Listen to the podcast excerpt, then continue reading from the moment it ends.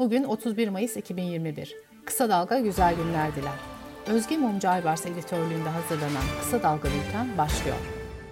Organize suç örgütü lideri Sedat Peker, yayınladığı 8. videoda Suriye'de cihatçı Selefi örgüt El Nusra'ya Sadat organizasyonuyla silah gönderildiğini iddia etti. Pandora'nın kutusunu açalım diyen Peker, Bayır Bucak Türkmenlerine insansız hava aracı, kıyafet, telsiz, çelik yelek gönderdiği konvoya sonradan silah dolu tırlar eklendiğini ileri sürdü. Peker, bu silahların El Nusra'ya verildiğini iddia etti. Sedat Peker, bu MIT ve askeriye tarafından organize edilmiyor. Sadat tarafından organize ediliyor. Benim üzerimden gidiyor ama ben yollamadım. Sadatçılar yolladı, dedi. Peker videosunda Suriye yasa dışı ticaret yapıldığını da öne sürerek Cumhurbaşkanlığı İdari İşler Başkanı Metin Kıratlı ile iş adamı Murat Sancak ve Ramazan Öztürk'ün isimlerini verdi. Peker, sonra kime gidiyorsunuz? El Nusra'nın iktisat sorumlusu Ebu Abdurrahman, şu anda da ticaret böyle yapılıyor iddiasında bulundu. Peker, Cumhurbaşkanı Erdoğan'ın damadı Berat Albayrak'la ilgili de Berat Albayrak, Murat Sancak'ın Beylikdüzü'ndeki Hadımköy'ün oradaki evinde kalıyor dedi. Cumhurbaşkanı Erdoğan'a da seslenen Peker, ben ajan değilim, bütün dünyaya göstereceğim. Beni bulup getirmek gerçekleri değiştirecek mi Tayyip abi? Helalleşeceğiz ifadesini kullandı.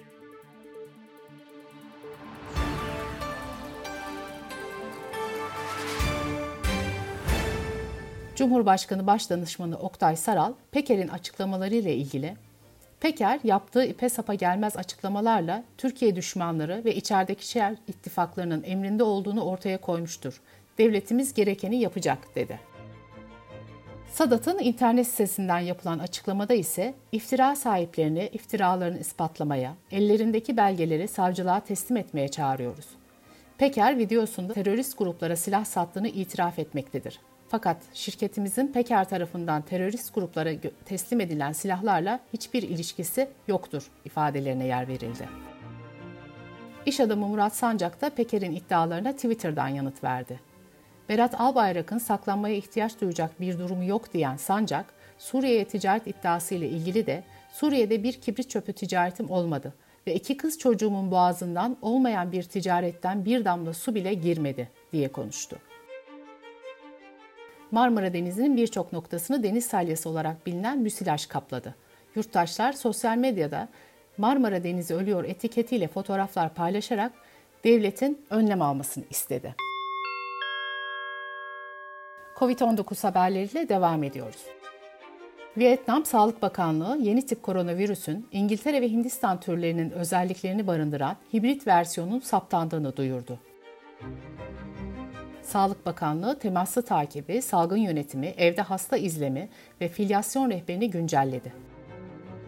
Karantina süreci yeniden 14 güne çıkarıldı. En az 1 metre olarak belirlenen sosyal mesafede 2 metre olarak belirlendi.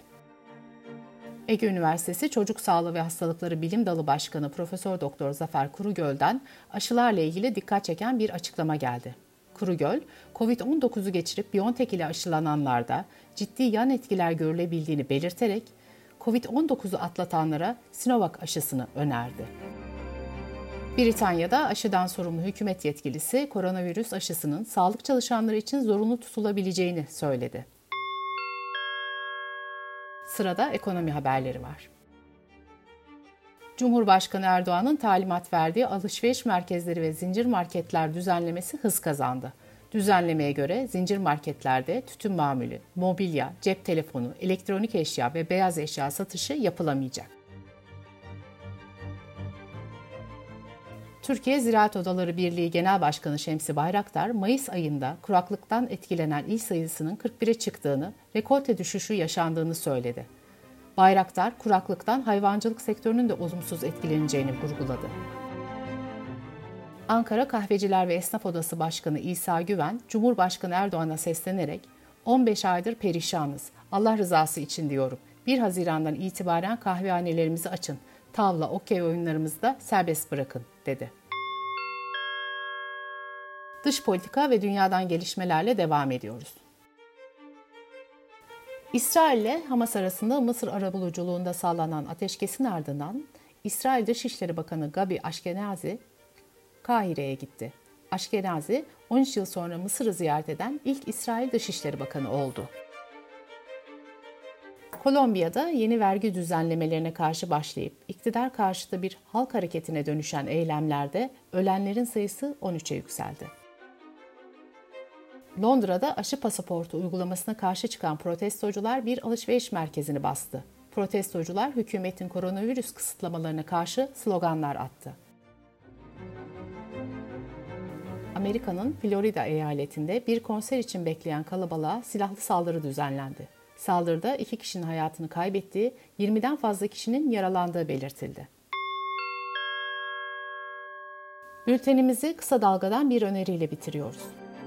Sedat Peker'in YouTube videoları ile öne sürdüğü iddialar çetelerin devlet içindeki güçlerini yeniden gündeme getirdi. Gazete Duvar Genel Yönetmeni Ali Topuz, Faruk Eren'in söz programında son gelişmeleri değerlendiriyor. Kısa Dalga.net adresimizden dinleyebilirsiniz. Gözünüz kulağınız bizde olsun. Kısa Dalga Medya.